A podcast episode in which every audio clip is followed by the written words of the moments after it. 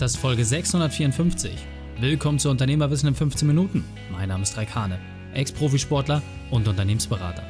Jede Woche bekommst du eine sofort anwendbare Trainingseinheit, damit du als Unternehmer noch besser wirst. Danke, dass du die Zeit mit verbringst. Lass uns mit dem Training beginnen. In der heutigen Folge geht es um: Ein Erbe ist kein Grund. Welche drei wichtigen Punkte kannst du im heutigen Training mitnehmen? Erstens, wie einfach es sein kann.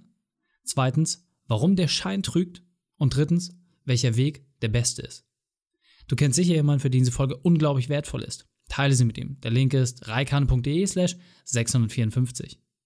Bevor wir gleich in die Folge starten, habe ich noch eine persönliche Empfehlung für dich. Der Partner dieser Folge ist Dell Technologies.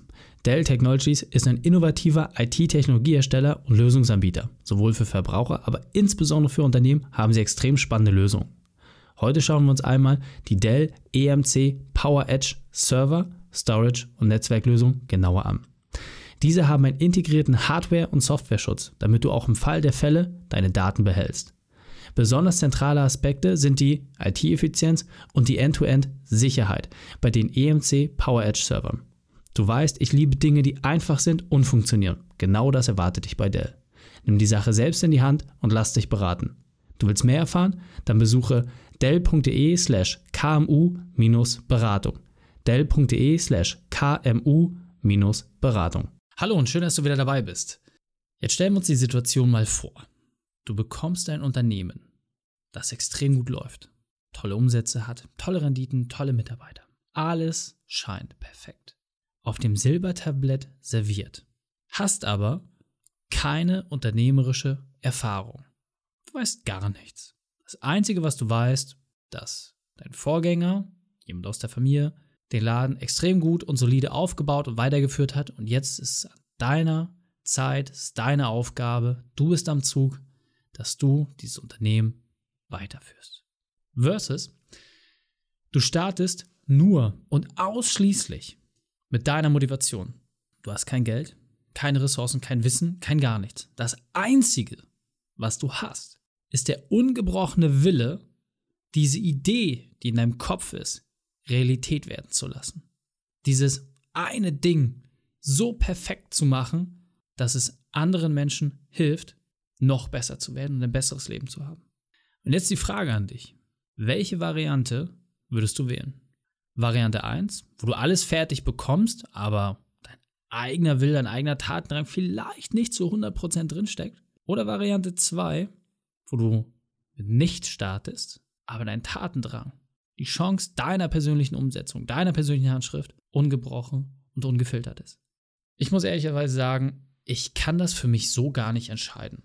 Einfacher Hintergrund, ich kenne nur Variante 2. Ich war nie in der Situation, dass ich irgendwas geerbt habe, geschweige denn, dass ich irgendwas Großartiges erben werde. Also auch jetzt zum Zeitpunkt, wo ich 33 bin, steht sowas einfach überhaupt nicht in Aussicht, und es gibt keine entfernten Onkels, Verwandten, Omas, 4. Grades, durch die das irgendwie möglich werden würde. Und ich habe auch nicht vor, irgendwie eine Frau zu heiraten. Insofern, ich glaube, der Zug ist für mich abgefahren.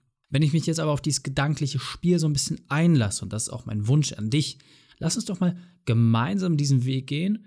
Ich werde das für mich persönlich einfach mal ein bisschen beleuchten, und du kannst für dich mal prüfen, egal ob du jetzt in der einen oder anderen Situation selbst bist oder warst, welche für dich offensichtlichen Vor- oder Nachteil das hat. Denn am Ende des Tages gibt es da, glaube ich, kein richtig und kein falsch. Ich kann einfach nur das beurteilen, was ich jetzt über die letzten Jahre, beziehungsweise ja auch schon Jahrzehnte, mitgenommen habe, dass beides zu massiven Nachteilen führen kann, wenn es nicht richtig kommuniziert und nicht richtig genutzt wird. Ja, das heißt, der vermeintlich einfache Weg, dass man alles fertig bekommt, ist gar nicht so viel einfacher, wie man denkt.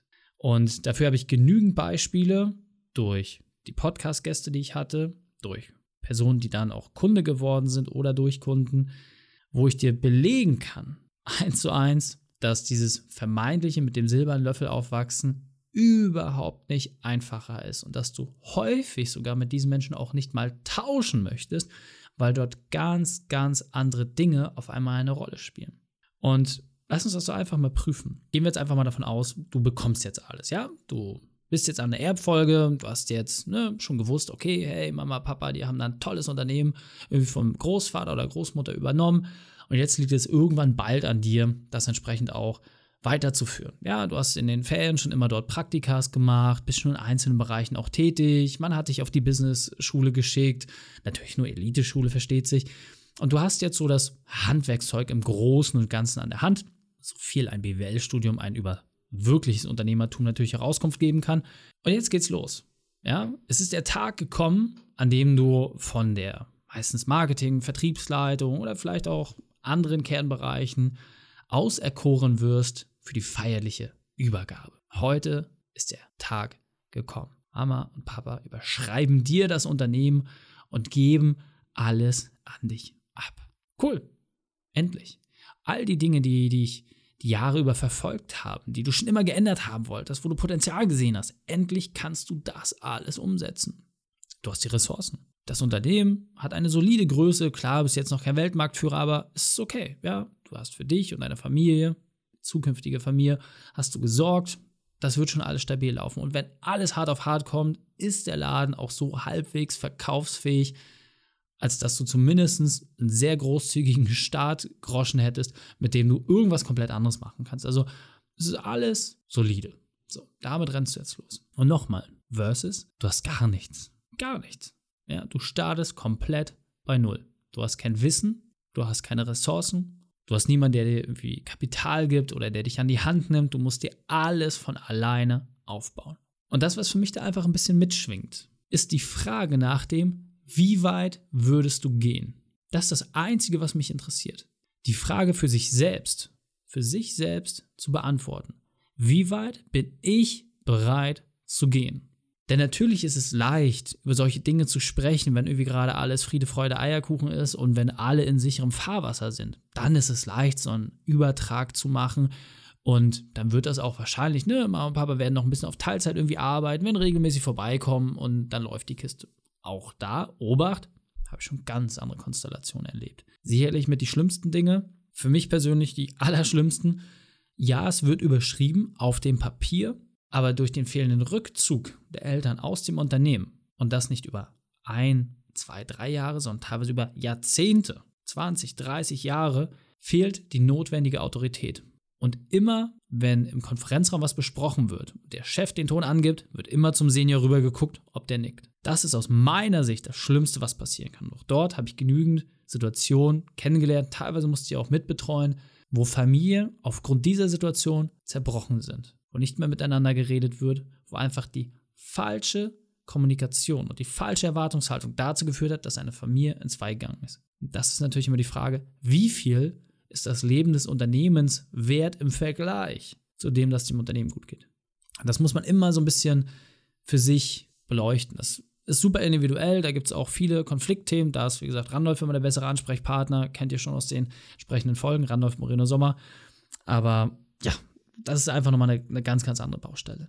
Das, was ich einfach spannend finde, ja, also wenn ich jetzt zum Beispiel mal gucke, Kai Elmendorf, der hat ein Unternehmen übernommen, damals eine Korndistille, Distillerie, die im absolut unteren Preissegment unterwegs war. Ja, also es waren die Sachen, die unten im Regal standen, die Leute auf der Straße sich geholt haben, um sich ordentlich einen reinzulöten. So, in diesem Preissegment waren die. Und die Zahlen waren immer weiter sinkend.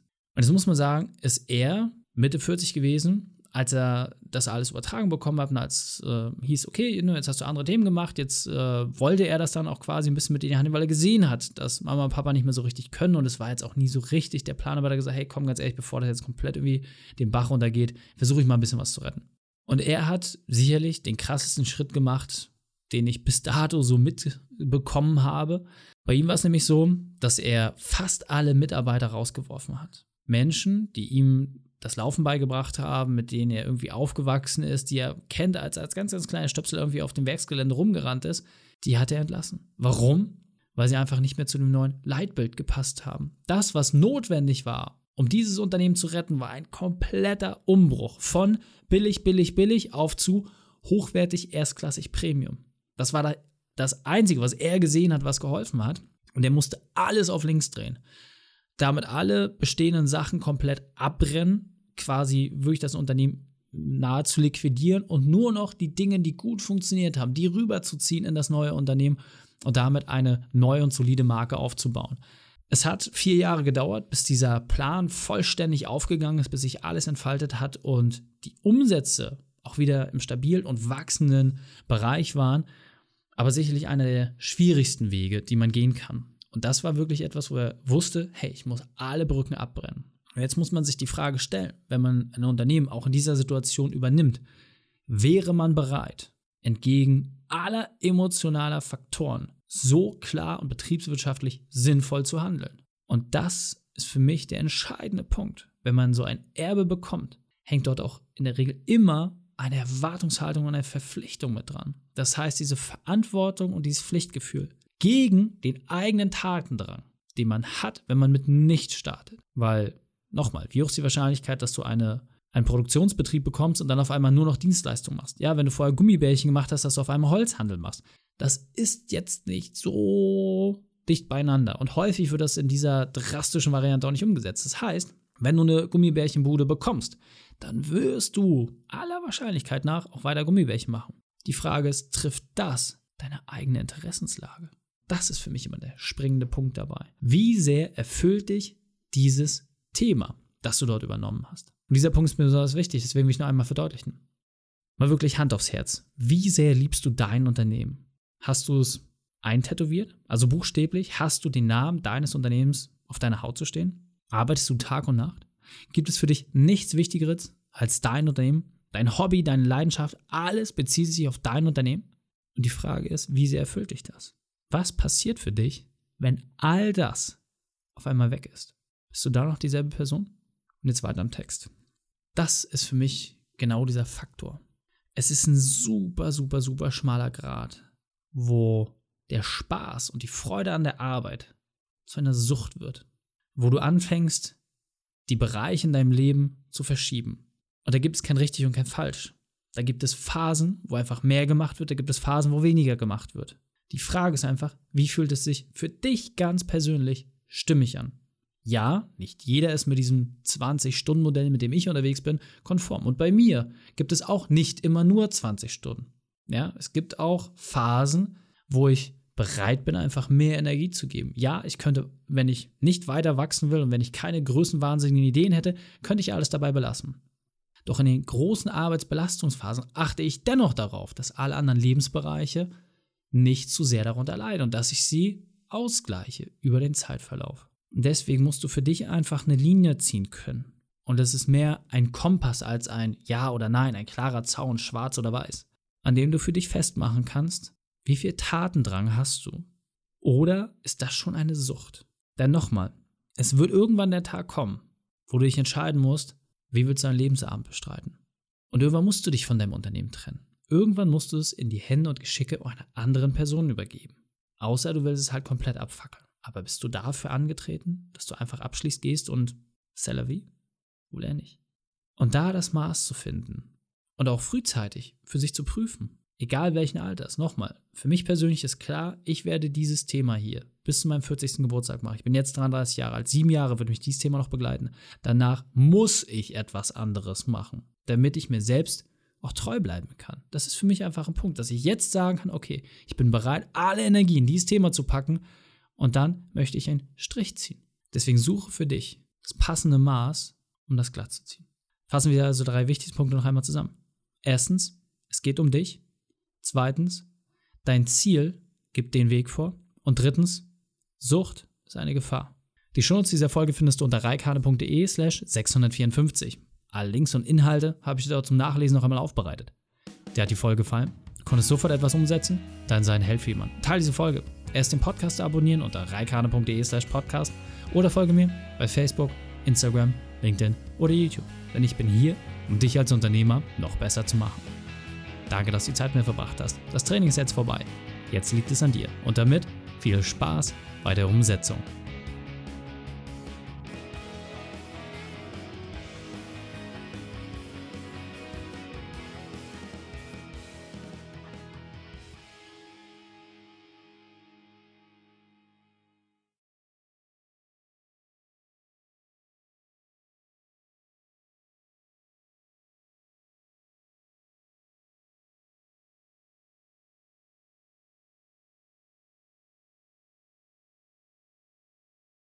Und wenn du Ideen wie diese für dein Unternehmen auch umsetzen möchtest und auch 10 Stunden pro Woche weniger arbeiten, dann buche da einen Termin für ein kostenfreies Erstgespräch.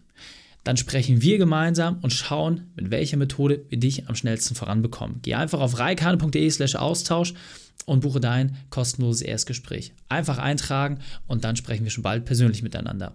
dreikane.de/Austausch